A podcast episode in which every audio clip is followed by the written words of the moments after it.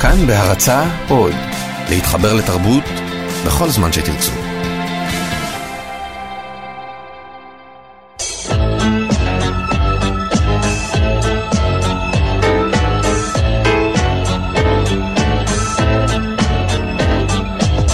גיבור תרבות הדוקטור דן הרב והדוקטור דוד גורביץ' באולפן עם יונתן גת.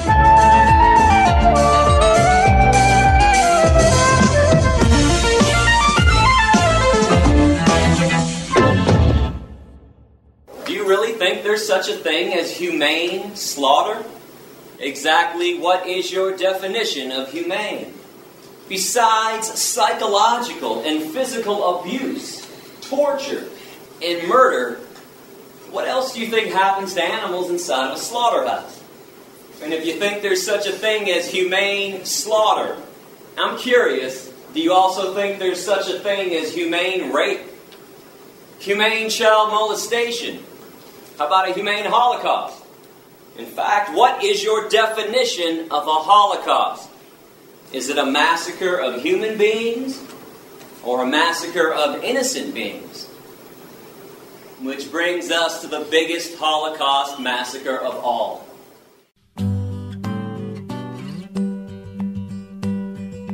Blackbird singing in the dead of night. Take these broken wings and learn to fly. שמענו את קולו של גיבור התרבות שלנו לתוכנית הזאת, גרי יורובסקי, מי שמוגדר כאחד הקולות הבולטים, אם לא הבולט והסוחף ביותר של עולם הטבעונות. אנחנו זה דוקטור דן הרב. היי, אהלן. ודוקטור דוד גורביץ', ואני יונתן גת. אה, ולפני שאנחנו אה, צוללים אל אה, הגיבור שלנו, בואו נעשה רגע איזושהי בדיקה מקדמית. מי, מי פה אוכל בשר? מישהו מאיתנו? אתה רוצה לבדוק אותנו? כן. אז תתחיל מדני בטח. דן אתה. אני מה שקרוי חצי מכוני. כלומר, אני אוכל. אני אוכל בשר, אי אפשר להגיד שלא. אני לא חושב שאני מתעווה, באלף, כן, לבשר. אני מתון בצריכה של הבשר, אבל אני בהחלט אוכל בשר. דוד? אני דווקא משתדל מאוד ללכת בדרכו של uh, מיסטר ירובסקי. Hmm, okay. כלומר, אינני רואה את עצמי, אני לא אוכל בשר, אני לא אוכל את הדגים המסחנים הנשחטים 50 אלף אנשים ברשת, ותוך כדי זה נטחנים ונכנסים לתוך קופסאות תוך כדי שהם מתים. לא בשר, לא, לא דגים, לא עוף. לא דגים, לא, לא טונה פיש, וזה הכי נורא, זה טונה פיש, וכמובן שלא עוף, אבל אני מודה שאני לא טבעוני מושלם, כי אני אוכל מאכלי חלב. כן. אתה יודע, בשביל זה הישראלים הציעו, ואני לא אוכל ביצים. לא אוכל ביצים. זה ברוך השם, אז בדיוק אני מתכוון עכשיו לא ממש עולה אפרוחים המסכנים. אז, אני לא יודע איך אתה מגדיר את זה, אבל כן. אני... מה איתך, יונתן? בכיוון הזה. מה איתך? אני, גם חצי חצי, אה, אני לא אוכל בשר ולא אוכל עוף כבר למעלה משנה וחצי, אז מה אתה לא אוכל? בוא אחקור כן- אותך, מסגנון יורובסקי, מה אתה אוכל? אני כן אוכל דגים. אמ, אז אני חושב שאנחנו פה באולפן אה, נוטים לכיוון הצמחוני, פחות או יותר. נכון, אבל... פלוס נכון, מינוס. נכון. תגידו, למה הוא גיבור תרבות בכלל, מבחינתנו? קודם קודם כל הוא גיבור תרבות כי הוא שופר ענק של אה, טרנד אה, תרבותי. קודם כל טרנד תרבותי מאוד מאוד משמעותי בשנים האחרונות. הוא משפיע תרבותי, הוא מוביל תרבותי, אז הוא גיבור תרבות. כן, נכון. השיח של הצמחונות, השיח של הטבעונות, השיח של הגוף, אה, אלה, אלה דברים שהם היום נמצאים במקום מאוד מאוד מרכזי מאוד. בשיח כן. הציבורי. אני אוסיף לזה, כן. והוא כן. שופר של הדבר, זה לא היחיד, אבל הוא בוודאי בגלל השיטה שלו, בגלל מה שקרוי ההרצאה המפורזה, ההרצאה הנצפית ביותר כן. בישראל, מעל מיליון. כן, אה, ההרצאה הטובה ביותר שתראו, או כן. משהו מן הסוג הזה. אה, יש לו את השיטות שלו, כן, נדבר עליהן בהמשך. אין ספק שהוא גיבור תרבות. אני חושב שהוא אמר את זה מאוד יפה בהבחנה שלו. אנשים לא שמים לב שאפשר לעשות חלוקה לא רק ל-human beings and non-human beings, אלא אפשר לעשות חלוקה בין בין Human Beings לבין Innocent Beings, והוא מכוון Innocent במובן של בעלי החיים, התמימים, חסרי היכולת, החלשים, המוחלשים, שאין להם שום יכולת להתנגד בעצם בתוך הדבר הזה. אני חושב שהנושא הוא לא רק היחס לגוף וכולי, אלא הנושא הגדול הוא האתיקה של בעלי חיים, מה היחס שלנו לבעלי חיים. אני אומר שהיחס שלנו לבני אדם מוכתב דרך היחס שלנו לבעלי חיים. אני, אולי אני תמים, אולי אני רומנטי, אני חושב, זה statement שלי, אבל נדבר על זה, זה פתוח כמובן לדיון. שמי שמתאכזר לבעלי חיים, יותר קל לו להתאכזר לבני אדם בסופו של דבר. מי שמתאמן בקצת להתאפק מול בעלי חיים, אולי גם יעשה איזשהו צעד, אולי. הוא משווה את ההולוקוסט, בוודאי, בוודאי. מילה קדושה שמנוכסת בזיכרון שלנו כישראלים, כיהודים, לשואה המפורסמת, והוא מדבר על שואת בעלי החיים. זאת אומרת, הוא מנסה ליצור איזשהו מדרג מוסרי חדש. נכון. שאנחנו לא רגילים אליו. לכן הוא בעצם פילוסוף מסוים של התרבות המוסרית הפופולרית, אפשר להגיד. ואיפה הוא נוגע לנו? הוא נוגע לנו בנקודה הכי הכי מדגדגת, בבטן שלנו. לא, בגלל שכל ישראלי וכל יהודי, לא בצדק רב, לדעתי, צריך, אולי בצדק, יכול להיות שבצדק, אה, קופץ מיד שהוא שומר את המילה הולוקוסט, ולדעתי, כמובן אה, יורובסקי לא תמים, הוא יודע ש...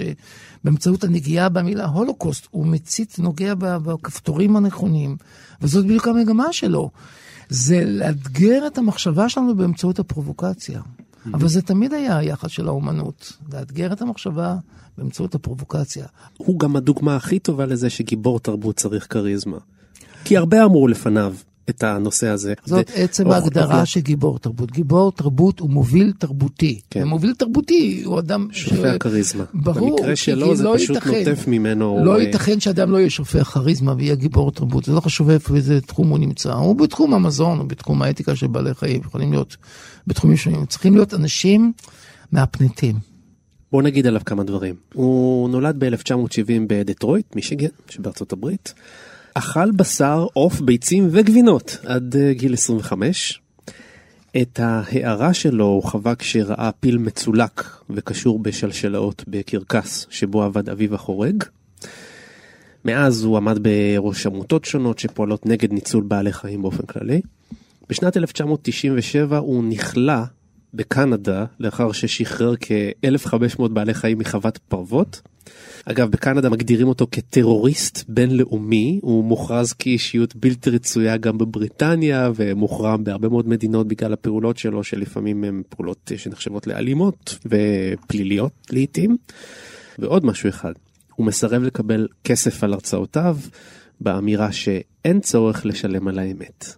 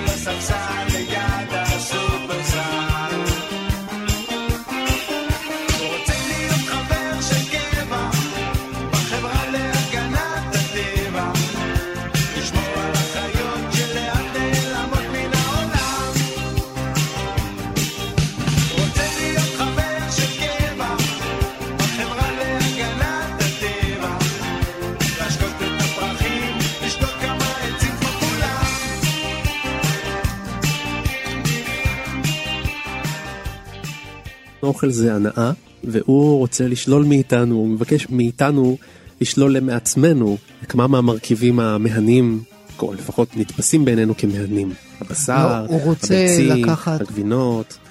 אין ספק שהדברים האלה מהנים אותנו, אבל תשאל את עצמך, ואנחנו צריכים לשאול את עצמנו, האם ההנאה היא לא פרי של התניה תרבותית בסופו של דבר? זאת היא השאלה המרכזית. ברור, ברור שאי אפשר להפריד את האוכל מן ההנאה. בשביל מה יש אוכל אם לא ליהנות? כמה יש לנו בחיים? סקס, אוכל, קצת מים, שמש, וזה מה שיש. וכמובן מחשבות. אז אתה לא יכול להפריד אוכל מהנאה. השאלה היא, איך נוצרת ההתניה התרבותית של ההנאה? הרי אנחנו לא תמימים מלחשוב. היו כבר הרבה מאוד הוגים, למשל כמו רולנד בארד שאנחנו מכירים, שדיברו על כך שהצלחת היא סוג של סמיוטיקה, מה שאתה שם בצלחת זה סוג של אמירה, זה סוג של תקדוק, זה סוג מסוים של תרבות. אתה לא שם את זה רק בצורה אינוסנטית, רק בשביל זה הנאה. מישהו מלמד אותך מה ליהנות. למשל, הצרפתים מלמדים אותך ליהנות מצלחת קטנה, מעוצבת היטב. אצל הישראלים, ישראלי ממוצע יראה בזה עלבון לשכל הישר שלו ועלבון במיוחד לכיס, כי לא מקבל שום תמורה לכספו. הוא לא רואה, הוא לא חושב less is more, הוא חושב more, more and more. מה לשים לך בפיתה? עוד ועוד, שים את זה, שים את זה, שים את זה. אני אומר, הישראלי הלא גורמיסט, האדם הממוצע. אז זה עניין של תרבות, אוכל צרפתי נגיד, או נניח מינימליזם בצלחת, לא כמות עצומה של הרבה מנות, אבל מנות קטנות. זו החלטה. הרגל הוא מישהו שאומר לך ליהנות, תהנה מאוכל קטנות, תהנה ממנות קטנות, ככה זה. או פתאום תתחיל ליהנות מסושי, מנות שוב, כאילו מעוצבות בקטנה, בקטן, במינימליזם. ולעומת זאת אחרים אומרים, לא, צלחות ענקיות, למשל לנדבר, קפה עממי יחסית לאלה שאני מציין אותם. האופ, האופי שלהם זה כזה מאוד מתאים לחיך הישראלי במובן הזה. סליחה שאני מופיע בתור אה, מבקר מסעדות חובב, אה, כמה שיותר לשים לך בצלחת. צלחתות ענקיות כאלה, כמו גרגנטואל ופנטגרואה וגרגנטואל כאלה, צלחות צלחת, כמו חצי שולחן מכסה רק הצלחת. שזו תפיסה אחרת. מישהו מרגיל אותך להגיד, זה טעים, זה יפה, זה מענג. העונג הוא עניין תרבותי. זה הולך הרבה הרבה יותר אה, רחוק אפילו, מעבר להגדרה של הטעם. אני מסכים מאוד עם דוד שטעם הוא עניין נרכש, הוא עניין תרבותי, אנחנו תואמים מהמוח יותר מאשר מהלשון. והם מצפים גם מהעיניים, מהאופטיקה. אני מסכים לחלוטין. אבל אני חושב שזה הולך עוד הרבה יותר עמוק. אנחנו לא זקוקים לבשר כדי לשרוד. ויכול להיות שגם בימי קדם, מאוד מאוד בתקופות הקודמות לא היינו זקוקים לבשר, אבל ייתכן שכן. יכול להיות שבזמנים מאוד מאוד ראשוניים של האדם, הוא היה זקוק לבשר בשביל לשרוד. זה המון המון שנים כבר לא העניין. אבל הבשר הוא חלק מהסיפור האנושי. חלק מההתגברות, חלק מההגדרה של האדם כנבדל מן, ה, מן הטבע. אוקיי? האדם יצר את עצמו כמערכת תרבותית שאומנם התחילה ב, ב, בטבע, אבל יצאה משם, נכון? מה זה התרבות אם לא איזה מין הגדרה עצמית של משהו שהוא נבדל מן הטבע, נכון? זה, זה ההגדרה של תרבות. Mm-hmm. כשאנחנו אוכלים את החיות, אנחנו בעצם מזכירים לעצמנו שאנחנו כבר לא שם. אנחנו התגברנו, אנחנו יצאנו משם ואנחנו שולטים בטבע. זה מין סיפור שאנחנו מספרים לעצמנו. אנחנו מאוד אמביוולנטים בסיפור הזה, כי גם קשה לנו עם האכילה הזאת של, של הטבע. אני חושב שבאמת הנקודה היא התגברות על הטבע. תרבות היא התגברות על הטבע. אני ממשיך את הרעיון שלך, דני. אה, ובטבע יש אכזריות אינסופית, מלחמת כל וכול. ולכן, נקודת מבט של הטבע, זה חוק הברירה הטבעית פועל. בעלי חיים חזקים הורגים בעלי חיים חלשים, אנשים הורגים בעלי חיים, אנשים חזקים יותר הורגים אנשים חלשים יותר, וכך הלאה. כל אחד על פי כוחו ועל פי יכולו, מלחמת כל וכול. מה אומרת התרבות? התרבות היא אומרת, תכניס רציונליות מוסרית למשחק, כי אתה בן אדם, כי אתה חושב על עצמך, יש לך איזושהי רפלקציה על מה שקורה בטבע. אתה בא לחוקק חוקים חדשים לטבע. זה ראשיתה של המחשבה האנושית, לא? זה התחלה של המחשבה. זה מביא אותך למחשבה ש, ש, שהבשר ולצוד בשר ומלחמה כללית של אנשים של טריטוריה ועל גוף זה החלק הקמאי ביותר, הבסיסי ביותר של הטבע והאכזרי ביותר של הטבע. ואולי יש מקום לחשוב, אולי צעד אחרי צעד, קצת להתגבר על זה. זה אומר לחשוב בצורה יותר מוסרית על הטבע. זאת אומרת, להתחיל לחשוב שהמוסריות חלה לא רק על בני אדם שלא צריכים לרצוח אחד את השני, אלא גם על בני אדם שלא צריכים לרצוח, כמו שיורובסקי, גיבורנו, אומר, innocent creatures, כן. שהם בעלי חיים חסרי ישע, כלומר הם יחסית, mm-hmm. מה, מה יעשו האפרוחים מול השוח... הסכין של השוחט או מה שלא יהיה, מה יעשו הפרות מול ה... שמכניסים אותם ובשוקים חשמליים דוחפים אותם אל המיטה ולסופה, מה הם יעשו? מה יעשו כלבים ש, שמחסלים אותם ילדים סדיסטים באותה צורה? אנחנו צריכים להתגבר על הסדיזם שבתוכנו. מה עוד שדני כבר דיבר על כך, שהבשר הוא לא חיוני לנו, זאת אומרת, לא חייבים לצוד בעלי חיים ולאכול אותם בשביל לשרוד, כי אחרת זה מובן מאליו. זה לא פה. Don't look at me like that, Sophie, or I get upset too. Dear Sophie, you understand so much, don't you? When I look in your eyes, I see the wisdom of the world in your eyes. I see the sadness of a thousand goodbyes when I look in your eyes.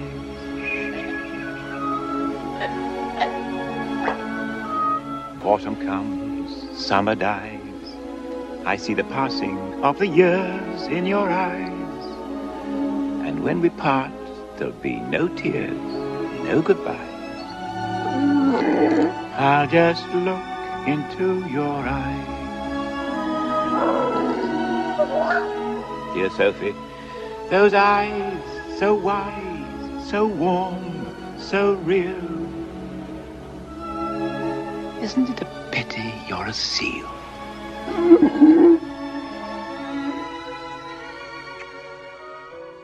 כן, זה היה רקס הריסון בסרט דוקטור דוליטל, רופא החיות. והוא שר בעצם לכלבת ים, סופי. אנחנו בגיבור תרבות, עוסקים הפעם בגורו הטבעונות גרי יורובסקי. אנחנו באולפן זה דוקטור דן הרב, דוקטור דוד גורביץ' ואני יונתן גת. ואני רוצה לשאול אתכם עכשיו, חברים, למה אתם חושבים שההרצאה של יורובסקי תפסה כל כך חזק בישראל? זאת באמת אה, הרצאה נצפית מאוד אה, ביוטיוב, לפחות היא הנצפית ביותר כאן, מעל מיליון איש. וגם אה, טרנד הטבעונות תפס מאוד חזק. אני לא זוכר שלפני עשר שנים היו הרבה מסעדות טבעוניות בתל אביב, לפחות לא בכמות הזאת. כן, בישראל זה תפס אה, כטרנד תרבותי, כאופנה חדשה. אני לא חושב שזה תפס אה, והצית ויכוח מוסרי על רצח של בעלי חיים בישראל, בכלל לא. זה הפך לשוב לעיסוק יאפי, שמחפשים כל הזמן טרנדים, אופנות וזרמים חדשים של התבדלות. כלומר, אני רואה את זה ברמה השיווקית שזה תפס בישראל, אני לא רואה את זה ברמה הערכית, לא ברמה הפילוסופית ולא ברמה הקיומית, כי רמת האלימות בארץ לא, עולה לא ועולה ועולה. הסיקור התקשורתי של הנושא הטבעוני גם כן מאוד חזק. מאוד חזק, משום שהוא נתפס כמי שאנשים מתעניינים לשמוע על זה, אבל לא לעשות שום דבר עם זה. כלומר, לא לעשות שום דבר באופן עקרוני עם הרעיון של האלימות כלפי בעלי חיים. לא מה שמפעיל את האנשים שהולכים טבעוני זה הרחמים כלפי בעלי חיים ואולי מחשבה שנייה על היחס בין מוסר לבעלי חיים למוסר לבני אדם אחרים. לא. מה שמפעיל אותם זה הרעיון להיות חדשים, להמציא טרנדים חזקים, להיות מובילים תרבותיים. ועכשיו יש גל של טבעונות, והיאפי החדש הוא טבעוני, מה לעשות? אחד מהדברים שמגדירים את היאפי החדש, שהוא טבעוני יותר. תסכימי שיאפי יותר מעניין ומקורי, הוא טבעוני מאשר אם הוא אוכל בשר, נכון? כי בשר הוא אוכל היאפי כבר כמה 200 שנה, נכון? וטבעוני הוא אוכל לאחרונה. עכשיו בישראל... זה תפס בעיקר כטרנד שיווקי, ובכלל לא כדיבייט מוסרי, ודאי לא כדיבייט ביקורתי על התרבות. ויורובסקי נתפס אה, כמוביל תרבותי של טרנד. אבל הנה, סתם אני אתן לך דוגמה, הזוכה של האח הגדול, טל גלבוע, היא טבעונית. וגם אומרים שחלק מהזכייה שלה, אני סתם עכשיו מעלה את הנושא הזה כי זו התוכנית הפופולרית ביותר, הנצפית ביותר. אבל זה מובן לגמרי למה היא הזוכה, מפני שהזוכים שלהם תמיד יהיו אנשים פרובוקטיביים שהם קצת אחרים, שהם קצת הולכים נגד הזרם, זה הזוכה המרכזי. עכשיו, מצד אחד היא הולכת נגד הזרם, מצד שני, זה זרם שנורא התחזק, אז יש בזה את ה... אתה יודע, את השיווי המשקל, שבללכת נגד הזרם לבין בעצם להיות הנציג של הזרם. כלומר, זו המגמה הצומחת, זו לא מגמת הרוב, אבל זאת המגמה הצומחת. צומחת. זאת המגמה התרבותית שאנחנו מסמנים אותה, מסמנים טרנדים תרבותיים. זה טרנד שמסתמן. דוד, יחד עם זאת, אני רוצה לעשות בכל זאת את ההבחנה בין צמחונות לטבעונות, אנחנו קצת מטשטשים את ההבחנה לא, לא, הזאת. לא, אנחנו מדברים עכשיו על טבעונות לגמרי. כן. רגע, יש מקום לזה, אנחנו לא מטשטשים אותה. כרגע דיברנו על רק על טבעונות, אפשר לדבר כן. על צמחונות. יחד, שוב, אני עדיין חושב שאם אנחנו מדברים על גרי יורובסקי, ואנחנו מדברים על שיווק, ואנחנו מדברים על מה משכנע בני אדם לשנות הרגלים עמוקים וסיפורים שהם מספרים לעצמם אודות האוכל שהם אוכלים. דוד, אנחנו כל פעם מזכירים לעצמנו, אנחנו עשויים מהאוכל שאנחנו אוכלים. אוקיי? אנחנו עשויים מן הדבר הזה. זה מגדיר אותנו. הדבר שאנחנו אוכלים הוא יותר מכל דבר אחר מגדיר אותנו. אז למה נכון? שהטבעונים לא יגדיר אותנו? מה שאנחנו מוכנים לאכול ומה שאנחנו לא מוכנים לאכול, מה שאנחנו מכניסים לפה או לא מכניסים לפה, במידה רבה זה הזהות שלנו. נכון. אוקיי? אז אני חושב שמבחינת האימפקט עלינו, עליי, כצרכן של המסרים האלה, יש הבדל מאוד מאוד גדול. בשר זה דבר אחד. כשאני רואה אה, בשר, אני רואה את החיה. אוקיי? אני רואה את המקור הטבעי, אני רואה את החיים שהיו שם. כשאני רואה ביצה, אני לא רואה את החיים. שנייה, כשאני שותה חלב, שאלה... אני לא רואה את החיים. אני מבין שזה תוצר שמגיע מן הטבע, אבל אני לא רואה את הסבל של בעלי החיים. אני לא, אני לא חושב שמישהו מסר את נפשו כדי שהדבר הזה יהיה מונח בצלחת שלי. אז יש לי שאלה אליך. אני חושב שזה הבדל מאוד מאוד רגע. גדול. Mm-hmm. אני חושב שזה הבדל מאוד גדול. את הבשר אני מכיר, לי יש גם בשר. אני מבין מה המשמעות של בשר נטחן, אני מבין מה המשמעות של בשר שנארז בתוך קופסאות שימורים. אני יכול להבין את הדבר הזה ולהזדעזע מזה. אני חושב שטבעונות היא דבר הרבה יותר, אני מתחבר למה שאמרת, הוא דבר שמצריך אותי לרמת הפשטה יותר גבוהה, ובאמת לאיזה מין אימוץ של סגנון, אני, אני, אני צריך לשכנע את עצמי שכן, גם שם יש סבל, גם שם יש... אה, אני חושב שלא קשה להשתכנע. קודם אני אענה לך על, על השאלה כן, של סבל. כן. אין ספק שבתי המטבחיים ש, ש, שחותכים את הבשר לחתיכות זה הסבל הקיצוני ביותר, כן. המסמר עיניים, הדבר הזה המזעזע ביותר. אבל תחשוב על הסבל של האפרוחים שנרמסים על ידי הצפיפות שבלולים. תחשוב על כך ששמים 20-30 תרנגולות באחות יותר במטר מרובע של כלוב. והם בעצם, 50% מהם נשארות בחיים ו-50% הם הן חונקות אחת את השנייה במאמצים לפרוץ. ועכשיו אתה אוכל את הביצים האלה מתוך הדברים האלה, ואתה אומר, זה בסדר, כי אני לא רואה את הבשר שנחתך. ברור שאתה רואה את הבשר נחתך, אתה רק לא רוצה לזכור את הבשר שנחתך. נכון. אתה רק רוצה להרגיש את הטעם של החלמון והחלבון, ושל הביצה הנקייה והיפה שבצלחת. נכון. כל הרעיון הוא השכחה והדחקה. של המקור של הסבל שהביא אותך אל ההנאה. אתה לא רוצה להרגיש אשם על מה שאתה נהנה, ולכן אתה שוכח את המקור של האשמה, ואתה רק נהנה. האילנות כל כך כבדים, כופף הפרי את הבדים, זו השעה המרגיעה, בה נרדמים הילדים. אל הבקעה מן הגלעד, טל שחור ורך ירד, כבשה פועה, בוכה בדיר, זה בנה הכת אשר עבד. ישוט הלל האם ישכב בדיר וירדם, והכבשה תשק אותו, והיא תקרא אותו בשם. נסתר הליל בין ה... ואיתנו נמצאת uh, מגישת חדשות 2 לשעבר, וכיום עומדת בראש תוכנית המערכת. ברשת, ומי שנשאה אה, בגאון גם את הבשורה הטבעונית כאן בישראל, מיקי חיימוביץ', אהלן.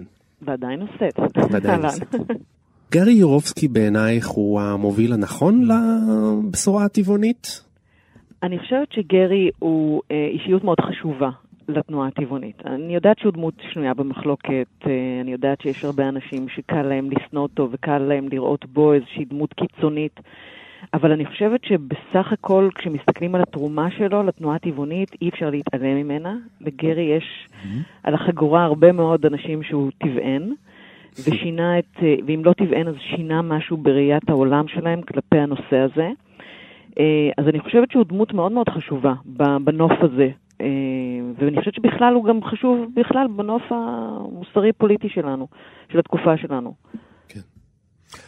אני רוצה להמשיך את הקו הזה, מיקי, את, את אשת תקשורת, ואני רוצה mm-hmm. לשאול אותך איך את אה, מנתחת את הטקטיקה שלו. בכל זאת, שניכם מנסים לקדם אג'נדה די דומה, אבל אתם mm-hmm. מאוד מאוד שונים בגישה. נכון. אני, אני חייבת אוקיי. להודות שאני שאלתי את עצמי הרבה פעמים, גם אחרי שהייתי בהרצאה שלו כאן בארץ, וגם אחרי שגם פגשתי אותו אישית, שאלתי את עצמי מה הסוד שלו, איך זה יכול להיות שהבן אדם הזה עם ההרצאה הספציפית הזאת, שהיא הרצאה פרונטלית, לא כן. מי יודע מה מתוחכמת, מול אנשים באיזה אוניברסיטה שכוחה בארצות הברית, איך ההרצאה הזאת הצליחה להגיע לכל כך הרבה אנשים ו, וגם לגרום לכזה שינוי באנשים. ואני חושבת שיש משהו בסגנון שלו, בחריפות שלו, בדרך שבה הוא מדבר, שמאוד מאוד מצליח להגיע לאנשים. עכשיו, אני חושבת ש... יש גם, באמת, יש אנשים שזה יוצר אצלם איזה סוג של אנטי, ויש אנשים שמשהו בטון המאוד אה, אלים קצת של איך שהוא מדבר, או אפילו בתגובות שלו אה, אה, והאיחולים שלו, שלפעמים שהוא מתייחס לאנשים, מאחל להם דברים אה, אה, רעים. מאחל להם ש... אונס, כן, רצח. כן, כן. זה, זה דברים שכמובן ברור לי למה אנשים נרתעים מזה. אבל אני חושבת שכמו בכל תנועה אה, אקטיביסטית שמנסה לעשות שינוי, יש מקום לכל הספקטרום. יש מקום לאנשים קיצוניים יותר, לרדיקליים יותר, ויש מקום לאנשים המתונים יותר, שבאים עם איזשהו מסר שהוא יותר, שמדבר על, למשל רק על הפחתה. כן. אה. כמוני. כן. עכשיו, אני, כשנפגשתי איתו כאן אה, בארץ, אה, אה, כשהוא בא אז לביקור, ובאתי לאיזושהי ארוחת ערב, ככה שהוזמנו אליה הרבה מאוד פעילים, ו... וידעתי שאני באה עם המיטלס מנדי שלי, ואמרתי, כן. אוי אוי אוי, אני הולכת לחטוף ממנו והאמת שממש לא. כלומר, הוא, נפגשנו ושוחחנו וסיפרתי לו מה אנחנו... למה, שייך, למה שתחטפי ממנו? כי, כי לכאורה אני, כמו שיש הרבה טבעונים, לא הרבה, אבל יש, יש טבעונים בתוך התנועה הזאת כאן בארץ, שלא אוהבים את מיטלס מנדי, שמסתכלים בזה ורואים בזה איזה סוג של green wash. אומרים, אוקיי, אתם נותנים לאנשים את הלגיטימציה יום אחד בשבוע לא לאכול בשר, ושאר הימים הם אוכלים, רק נזכיר, למע... אתם... רק נזכיר למאזיננו, את הובלת את, ה... את היום, יום שני אני, ללא אני בשר. אני עומדת בראש העמותה כן. שנקראת יום שני ללא בשר. אז כשנפגשתי איתו, אז כן, חששתי מאיזשהו, אה, מאיזושהי ככה התקפה ממנו, ולהפך, הוא ממש לא, הוא אמר לי, זה, אני ממש, אני בעד הפחתה, אני חושב שהמסר של הפחתה הוא מאוד מאוד מאוד חשוב. לא כל בן אדם יכול להפוך לטבעונים מהיום למחר. יש אנשים שצריכים לעבור איזושהי דרך, יש אנשים שגם היום הזה בשבוע פותח אצלם איזשהו, איזושהי מחשבה אחרת לגבי הנושא הזה. ו... והאמת שזה היה נחמד, ולפעמים היום כשאני נפגשת בטבעונים כאן בארץ, שלפעמים יוצאים נגד הזה, אני אומרת להם, הנה אפילו גרי, שבעיניהם נחשב איזה קדוש, אה, אומר שזה בסדר, נותן, נתן לי את הלגיטימציה. כן. אני חושב שאתם אה, שונים לא רק בעניין של אה, הפחתה או, או ביטול ה... או טבעונות שלמה, אני חושב שאתם שונים, אני חושב שהשיטה שלו היא פשוט לגרום ל... לרגשות אשם, הייתי אומר, והשיטה שלך פונה לרציו באיזשהו אופן. שמעתי הרצאה שלך, את מדברת על, על, על נימוקים די משכנעים, בין השאר את מסבירה שאנחנו לא זקוקים לבשר. נכון? זה, זה משהו ש, שאני לא זוכר שהוא הדגיש בצורה כל כך ברורה.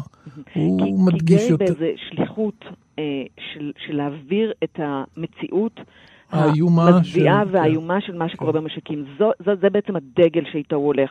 תמיד גם, אני לא יודעת אם אתם יודעים, אבל רוב המשקים התעשייתיים הם, הם היום במקומות שככה לא, לא על, על הדרך הראשית.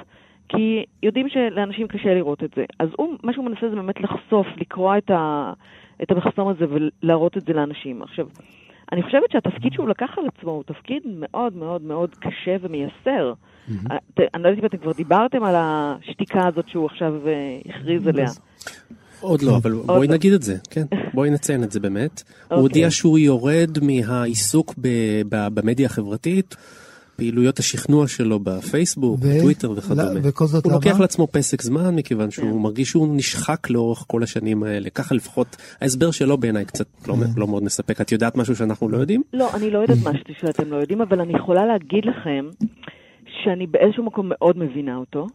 אני חושבת שהעיסוק בתחום הזה, במיוחד מי שמתעסק בחשיפה של מה שקורה בתוך אה, אה, בתי המטבחיים והמשקים, אה, מכניס לתוך נפשו כל כך הרבה עצב וסבל, שזה באיזשהו מקום יכול למוטט בן אדם נפשית. בדיוק. אתה חי עם איזושהי בחירה של, כאילו, אתה, בעצם הדבר הזה הופך להיות חלק מהחיים שלך. אני יכולה להגיד לכם שגם אני בתור פעילה טבעונית, בגלל שאני גם אה, ברשתות החברתיות, בכל הקבוצות הטבעוניות, ובגלל שכולם משתפים, וכל איזשהו תיעוד חדש מאיזושהי רפת... אה, שהפרים שם, מי שהובלו במשלוחים החיים מגיעים ומבוססים בצואה של עצמם וזה, הפיד שלי מלא בתמונות האלה. ואתה, וזה מאוד קשה לחיות בתוך המציאות כן. הזאת. נכון, רוב האנשים לא רוצים לראות את זה. עכשיו, יש גם, יש גם תחושות של אנשים, אנשים מרגישים מאוימים. לא סתם יש את הקטע הזה של טבעונים מתנשאים, כן? כי אנשים מרגישים ש... נכון, ככה חושבים. עמוד מאוד פופולרי בפייסבוק, כן. כן, שבאיזשהו מקום מרגישים ששופטים אותם מבחינה מוסרית, שאנשים טבעונים מרגישים את עצמם נעלים מבחינה מוסרית. אני חושבת שזה בא מתחושת של... uh, תחושות אשמה. Uh, זה בא מתחושה שיש בזה משהו, ואנשים לא רגילים, לא, לא אוהבים להיות בפוזיציה הזאת. אז הרבה יותר נוח להגיד על הטבעונים שהם מתנשאים. מיקי, ב-2014, אנחנו נחזור רגע לגרי יורובסקי, כן. הוא ביקר פה ב-2014, כן. ואת בתוכנית שלך, המערכת, אה, עשיתם לו אמבוש. זאת אומרת, הזמנתם אותו לשיחה עם אראל סגל, אה, להבנתי בלי ידיעתו שהולכים לצלם את זה, או בלי ידיעתו שאראל סגל יושב שם, ואראל סגל הגיע עם מעיל אור אמיתי. ולפי הדיווחים לפחות גרי אוקיי, אירובסקי כן. איבד שליטה התחיל לקלל אותו ייחל לו אונס רצח וכדומה וכתוצאה מזה סגל הגיש נגדו תלונה במשטרה נפתחה נגדו חקירה והוא הוחרם פה בארץ ביטלו לו הרצאות. אם יש דבר שבאמת אה, חבל לי וצר לי עליו, זה באמת אה, אותו רגע. אני חושבת שזאת הייתה mm. טעות הפקתית. אני לא הייתי מעורבת בפינה הזאת ולא היה לי מושג, אני למדתי עליה רק בדיעבד. כן. האמבוש לא היה, אגב, לגרי, האמבוש היה להראל סגל. כלומר, כן. היה, זאת הייתה פינה שאנחנו עשינו בתחילת תוכנית המערכת, שהיא הפגישה אנשים מקצוות שונים. ובאותו יום אראל סגל אה, אה, בילה יום שלם עם אורי שביט, עם אורי שביט, שהיא אה, דמות מאוד מאוד חשובה בתנועה הטבעונית, אה, אשת גורמה, שבאמת אה, יש לה אה, בלוג שנקרא טבעוניות נהנות יותר, והיא mm-hmm. אישה יקרה שעושה הרבה לטובת התנועה. והם עברו יום שלם, ואז כשהם ישבו בתוך מסעדה הטבעונית, האמבוש היה שפתאום גרי הגיע. כן. ההפתעה הייתה להראל ולא, mm. ולא לגרי, mm-hmm. ולמרבה הצער, מדובר פה בשני אנשים חמי מזג, וה, אה, ובאמת, לשבת במעיל אור מול, מול גרי זה סוג של אה, בד אדום מול השור, כן. וזה מהר מאוד הגיע ל... אה, אתם ידעתם שהוא יושב שם עם מעיל אור? לא, לא, אני, mm. אני לא חושבת שמישהו לא בכלל יוכל אוקיי. זה, ואני חושבת שזאת הייתה טעות גדולה, וחבל לי שזה קרה, מאוד. כן. אבל גרי הוא חמום מוח, וגם אראל, כמו שאתם יודעים, זה לא... זה היה כזה... המקום הטבעוני הטעים ביותר שאכלת בו עד היום בישראל? mm, בישראל. טוב, הקפה האהוב עליי בתל אביב זה אנסטסיה. אני מבלה כן. בו הרבה מאוד.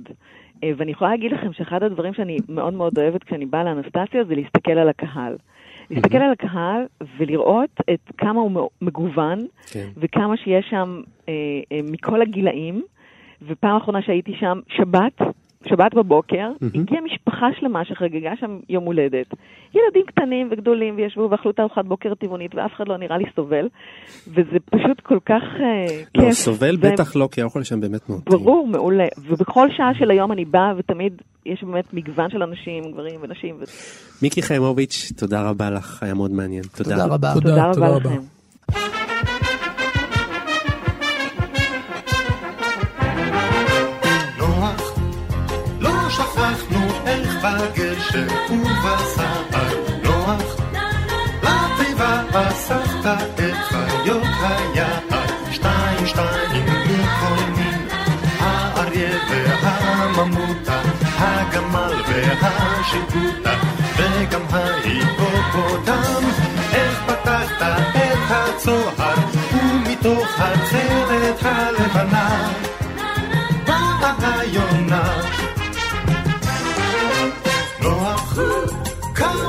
נמשיך לשוט על פני המים? נוח, כל החלונות סגורים כמעט חודשיים, וכבר אין לנו אוויר. לאריה ולממותה, לגמל ולשיטוטה, וגם להיפופוטם. פתח לרגע את הצוהר, ואל תוך התכלת הלבנה, שלח את היונה. דוד ויונתן, בואו תשמעו את הציטוט הבא. הפרות במכלאה, אשר שמעו את צליל הרכבת, דהרו לגדר ונעצו מבטן ברכבת. הן היו מאוד קרובות לחלון שלי, דחוקות זו לזו, והביטו עליי דרך הגדר. חשבתי אז לעצמי, זה מזכיר לי את פולין. כאלה בדיוק היו המבטים של האנשים, מלאי אמון, ממש לפני שנכנסו לתא הגזים. לא יכולתי לאכול בשר אחרי זה. העיניים הגדולות האלה שהביטו בי, מבלי לדעת שתוך זמן קצר הם כולם ימותו. מי אמר את זה? מי? מי אמר את זה?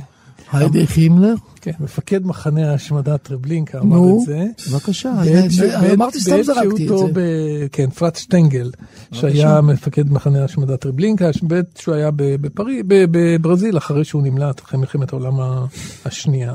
זאת אומרת, הוא החליט להיות צמחוני. גם היטלר היה צמחוני. גם היטלר היה צמחוני, כן. אוקיי, אז זה לא נשמע טוב שהיטלר היה צמחוני, לא, זה לא תורם לתנועה. אני חושב שזה אולי מעמיד... בעצם הבאת את זה כאילו דברי השטן. דוד, יש לי המון סימפתיה לצמחונות, באמת, ואתה יודע שגם עשיתי ניסיון, ואולי אני אעשה שוב ניסיון וכן הלאה, אני לא הנושא פה. אני רק אומר, לא. האנלוגיה הזאת שלך, שהאלימות כלפי בעלי חיים, יש לה בעצם גם שיקוף לאלימות כלפי בני אדם. שיקוף, כן, היא מאפשרת, היא לגיטימית, נותנת גם לגיטימציה מסוימת. היא לא עומדת במבחן המציאות, אני לא יודע, אני לא יודע, אני חושב שצריך גם את זה לקחת בחשבון. זאת אומרת, כן, גם, גם הנאצים היו צמחונים, חלקם לפחות. מה זה אומר? מה זה אומר בעצם? אני לא חושב שזה יכול להיות נימוק שהיו לא, כמה נאצים צמחונים. לא זה לא נימוק, זה רק תוספת של מידע. נכון. היה לנו שזה, שזה היוצאים מן הכלל שמעידים. רגע, בוא, בוא, בוא, בוא, בוא, בוא, רק שנייה נבהיר מה אנחנו עושים פה. אנחנו הרי לא תוכנית שאמורה עכשיו להטיף לצמחונות או לטבעונות, אני לא חושב כמובן. שזה המנדט שלנו. ברור. אנחנו מנסים לנתח, לדבר, להגות על, על מגמה מסוימת בתרבות. קודם כל מגמה בתרבות. מגמה רצינית. יש נקודה אחת שאנחנו צריכים לדבר עליה ולא דיברנו עליה. הרעיון של הרג ואכזריות כלפי בעלי חיים הוא חלק מתוך מערכת מתועסת של רצח. נכון. שזה מאוד מאוד חשוב. ורצח מתועש באופן טבעי מזכיר לנו רצח נכון, מתועש אחר, נכון, נכון, וזה נכון, בלתי נמנע. נכון. אז בואו לא ניצ... אה, ניתמם. רצח מתועש הוא רצח מתועש. אני רוצה לקרוא לכם... אדורנו אמר אה, את המשפט הבא, אושוויץ מתחילה בכל מקום שבו אדם מביט על בית מטבחיים וחושב, הם רק בעלי חיים. יותר מזה אני לא יכול לקבל סיוע. זה היה הרעיון המרכזי, שבן אדם שאומר שהוא אדיש לבית מטבחיים, הוא יהיה באמת אדיש לבית מטבחיים חמש, אני מצטט כן. את השם הידוע של הספר של קורט וונגוט על ההפצצה כן. של דרזדן. כן. אבל תראו, אנשים אדישים, כי הם לא רוצים לדעת, זה הרעיון המרכזי. לא רוצים לראות, לא רוצים לדעת, זה אין את השכל, תן לי ליהנות מהאוכל. כי ברגע שהם ידעו, הם כבר לא ייהנו. והיות והם יודעים שהם לא ייהנו אם ידעו, אז הם מעדיפים לא לדעת. זה מה שגרי אירובסקי אומר בהרצאה שלו, אחרי ההרצאה הזאת, אתם כבר, אין לכם תירוץ להגיד לא ידענו, בדיוק. לא שמענו. אבל בואו תראו, גם לא יהיה לכם תירוץ אחרי הטור הבא שאני קורא לכם. זה ספר שכתב אחד הסופרים היהודים הכי חשובים היום, קוראים לו ג'ונתן ספרן פויר. ספן פויר, כן. כן, ספן פויר. ולאחרונה יצא ספר גדול שלו בעברית, והוא כתב ספר שנקרא לאכול בעלי חיים. כן. תראו, קורא, אני קורא לכם קטע מתוך הדברים שלו. בצפיפות יש תזמור מתמטי. אני מנתק את מבטי מהעופות לרגע וקולט את המבנה עצמו. מנורות, אבוסים, מאווררים ומנורות חימום מפוזרים באופן שווה בתוך יום מלאכותי מכויל באופן מושלם. חוץ מבעלי החיים עצמם, אין רמז לשום דבר שאפשר לקרוא לו טבעי. לא כתם של אדמה או חלון להכניס אור ירח. אני מופתע לגלות כמה קל לשכוח, כמה קל לשכוח את החיים האנונימיים מסביב, לראות את יעילותה ואת המיומנות של המכונה, ואחר כך להבין את העופות כשלוחות או כברגים של המכונה הזאת. אני מביט באפרוח מסוים. עכשיו, שימו לב, זו תחבולה כזאת, בואו לא נדבר על האפרוחים, נדבר על אחד, extreme close-up על אפרוח אחד שידבר אל ליבנו. אפרוח שלא יחיה כמובן, אנחנו מבינים לאור זמן. אני מביט באפרוח מסוים, איך הוא נאבק להגיע מהחלק החיצוני של הערימה מסביב למנורת החימום אל מרכזה. ואחר כך באפרוח אחר, הישר מתחת למכונה. מרוצה למראית עין כמו כלב בתוך כתם של אור שמש. ואז עוד אפרוח, שאינו זז בכלל, אפילו לא בתנועה העולה ויורדת של הנשימה. סמך, אני קופץ, תדע מה לעשות, אני חושב. והיא יודעת, זאת שעובדת שם. היא פותחת את התרמיל שלה, מוציאה סכין. היא מחזיקה יד אחת מעל ראשו של אפרוח שהוא כבר חסר כוח חיים כי הוא כבר נפגע. האם היא מחזיקה אותו שלא יזוז, או מכסה את עיניו, אנחנו חושבים על עקדת יצחק? או התמונה המפורסמת של רמברנד שמכסה כאילו את העיניים של הבן שלו, שולח את ידו למאכלת. האם היא מחזיקה אותו שלא יזוז או מכסה את עיניו? היא חותכת את צווארו, מצילה אותו מסבל, כי הוא כבר לא יכול לשרוד יותר. אז אני אומר, אנשים לא רוצים לראות את זה. לא רוצים לראות את הלולים האלה. הם, הייתי אומר, משלים את עצמם שהם אפילו כשהם קונים, אני יודע, אה, מה שנקרא אה, ביצי חופש, ששם הם כביכול, קיבל, העופות קיבלו קצת טריטוריה נוספת להסתובב חופשי, וכמובן זה סתם, זה בבלת שיווקי, ש... זה עינוי קטן יותר, אבל עדיין עינוי, חבל על הזמן. Mm-hmm. כל העינויים האלה, קטנים כגדולים, אנשים לא רוצים לראות. לא רוצים את האפרוחים לראות, לא רוצים לראות את הפרות בבתי המטבחיים, לא רוצים לראות את הבשר, את הבשר, לא רוצים לראות את המוות. מפני שכשאנחנו חושבים חזק על מה אנחנו אוכלים, אנחנו בעצם אוכלים שהוא פרי המוות, פרי המוות שאנחנו מחוללים בעלי חיים. אנחנו לא רוצים להתקל במוות, בטח לא תוך כדי ארוחה. אז למה לחשוב על המוות? אז לא חושבים, מדחיקים. ואני אומר, בני אדם הם לא רובוטים. אני לא מדבר על אנשים שהם בעצם אה, אוטומטים שלא אכפת להם מהחיים, אלא אנשים שהם חושבים רגע מה הם שמים בצלחת ומה המשמעות של חייהם. טוב, אנשים שלא חושבים על המשמעות של חייהם, אז אין, שום דבר לא ישכנע אותם. I'd like to be under the sea in an octopus's garden in the shade. He'd let us in,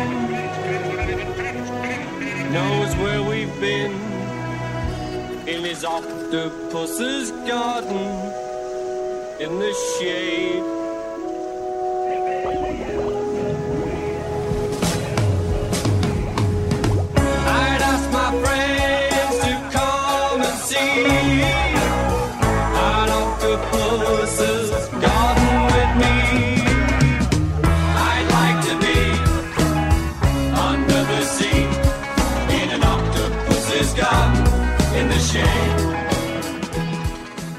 גרי יורובסקי מביא לשיח הזה של הטבעונות מושגים חדשים שלא כל כך שמענו עליהם. הוא מדבר על אה, נקמה, הוא מדבר על נקמה באנשים שאוכלים בשר.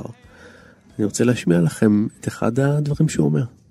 See, everybody thinks it's okay to kill Nazis on behalf of Jews, okay to kill a white slave owner on behalf of a black slave. But nobody thinks it's okay to kill a chicken murderer on behalf of a chicken. So that's the issue at hand is why do we devalue the life of a chicken and why do we value human life so much? כן, הוא גם מאחל אונס ורצח לאוכלי בשר. אני רואה בזה אסטרטגיה של פרובוקציה, שכל אקטיביסט עובד עם פרובוקציות. הוא רוצה לשנות את העולם, האקטיביסט רוצה להעליב אותך, לשנות אותך, לזעזע אותך. איך הוא יעשה את זה? על ידי זה שהוא מדבר על רוצח של תרנגולת, ומשווה אותו לרוצח של בן אדם. זה אסטרטגיה. שיווקית, רעיונית, באמצעות השוק, שבאה לקדם רעיון. אני רואה בזה יותר מטאפורה, ולא כאילו נזדעזע, רקע הוא משווה דברים כאלה. ברור שמדובר על צורת חשיבה שמנסה לומר, רגע, רגע, אין פער אינסופי כזה, כמו שאנחנו חושבים בין בעלי חיים לבין בני אדם, כי בעצם היכולת לאכול הכל אומרת, בני אדם זה יצורים של אלוהים, וחיות זה כנראה... אלוהים ממש לא שם לב למה שהוא עשה. כן, זה, זה, זה. זה בדיוק התיאוריה של סינגר, הפילוסוף סינגר שכתב את... אה, פיטר לשחרר, סינגר. פיטר סינגר, שכתב על אה, לשחרר נכון. את אה, בעלי האג'נדה שלו, לשחרר את בעלי החיים. יש היום פילוסופיה שלמה של. בדיוק מה שאתה אומר, העניין של, של היררכ, אין היררכיה לסבל. סבל הוא סבל של כל יצור, כל יצור שסובל, הסבל הוא אותו סבל. בדיוק זה ככה. בעצם ה... זה בעצם הרעיון. בדיוק שאין, ככה. אין, אין היררכיה בין בני אדם לבעלי חיות כשמדובר על סבל.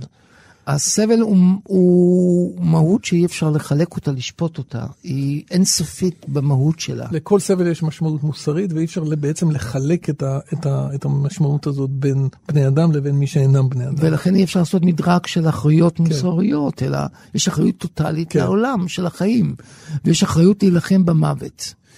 כולל גם, יש להילחם במוות של בעלי חיים, כמו שיש להילחם במוות של אנשים שהורגים אנשים אחרים. לא סתם קוראים לאוכל החטא השביעי, על פי יורובסקי. לפחות אוכל מסוים. החטא השביעי, נכון. למה? החטא השביעי זה גרגרנות, הכוונה. משבעת כן, החטאים. כן, זה לא אוכל. אבל זה לא אומר שום דבר, כי אתה לא יכול לאכול אוכל, הרי זה... זה לא אוכל, זה שביעה. סור, לא, כן. אבל כן. זאת לא הנקודה. זאת לא הנקודה, כי אתה יכול לסבוע נהדר ולהתפטם מאוכל טבעוני, ואתה יכול להתפטם מבשר. לא, אבל מה שיונתן אומר, אני חושב שזה לגמרי קשור, דוד. למה? כי, כי, כי להתפטם זה כבר חטא. להתפטם זה כבר חטא, ויש לזה כמובן קשר אל הצמחונות. למה? אה, כי אתה אוכל הרבה מעבר למה שאתה זקוק לו. בדיוק מה שאנחנו עושים עם הבשר, אנחנו אוכלים משהו שאנחנו לא זקוקים רגע, לו. רגע, אבל אני שואל אותך שאלה אם אתה תאכל יותר מדי מהטבעונים ומה שאתה צריך, אז גם אתה מתפטם, לא? נכון, אבל זה לא יקרה. זה לא, זה לא יקרה. למה? עצם, כי, כי עצם הערכים הכפולים... זה טעים לך, אתה אוכל, זה כמו שאתה אומר, אתה אוכל שני סטייקים. כן, אבל זה אתה אומר עכשיו, כשהטרנד כבר קיים. הדימוי היה בעבר לבשר. ברור, הדימוי של הגרגרן, הדימוי של הבן אדם שאוכל... שנוטף לו שומן מהשפתיים, זה הכרס, זה הבשר, זה הלאכול, תפוס כפי יכולתך. כי בפיתום אתה אוכל גם. כלומר, הוא מדבר על החטא השביעי, החמדנות. הגרגרנות. אז בעצם הגישה שלו נוצרית כל כך במהותה, כאילו, כזה התנגדות לעונג, זה מה שאתה מנסה להגיד. יכול להיות, יכול להיות שזה מה ש... לכן יש כלפיו גם הרבה מאוד התנגדות. אם הבנתי אותך נכון. כן, יכול להיות שבגלל זה הוא גם מושך לא הרבה מאוד אש. אני לא הייתי אומר שזה יחסי ציבור הטובים ביותר לטבעונות.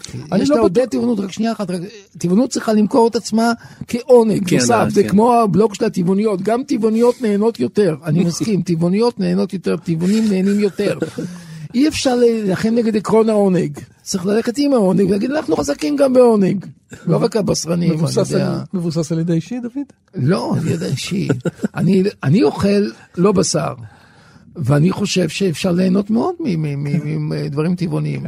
לא כולם חייבים להסכים, אבל הרעיון שאי אפשר ליהנות רק מבשר, לא נשמע לי משכנע.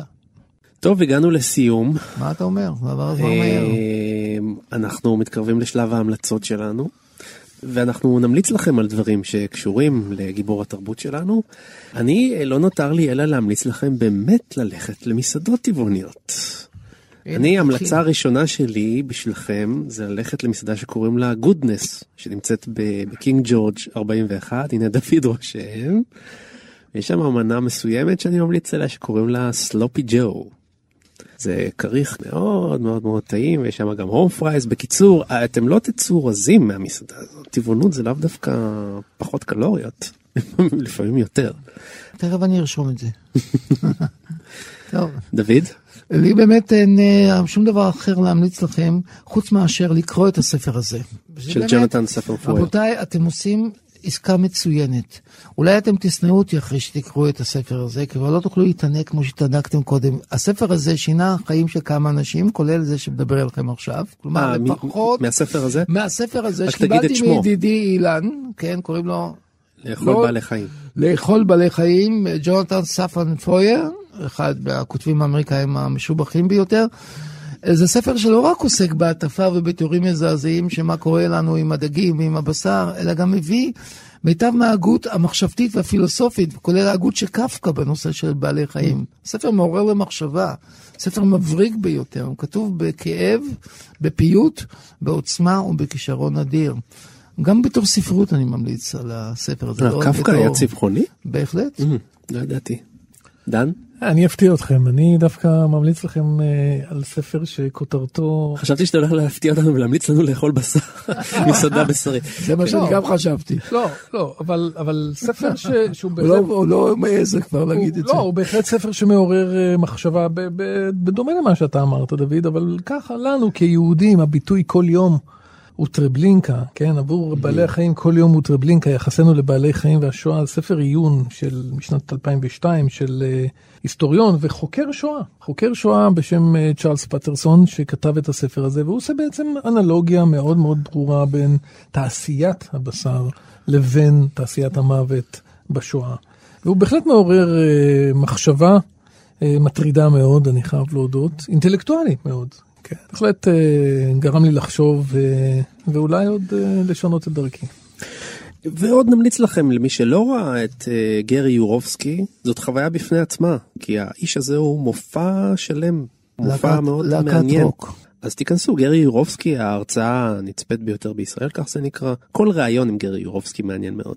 סיימנו, אם אה, שבעתם מהתוכנית שלנו, אז אתם אה, מוזמנים לשתף, וכמובן, אה, כדי לשמוע את כל התוכניות שלנו, תיכנסו לעמוד הפודקאסטים באתר תאגיד השידור הציבורי.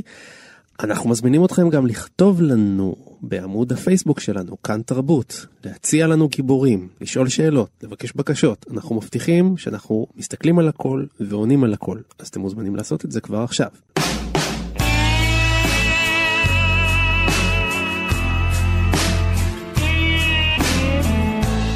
תודה רבה למפיק נדב אלפרין, תודה רבה ליאל שינדר שהביא לשידור, תודה רבה דוקטור דוד גורביץ'. תודה, תודה לך יונתן. תודה רבה לך דן הרב. תודה, תודה. אני הייתי יונתן גת, ואנחנו כבר בדרך לטפל בגיבור התרבות הבא. להתראות. ביי ביי. ביי ביי.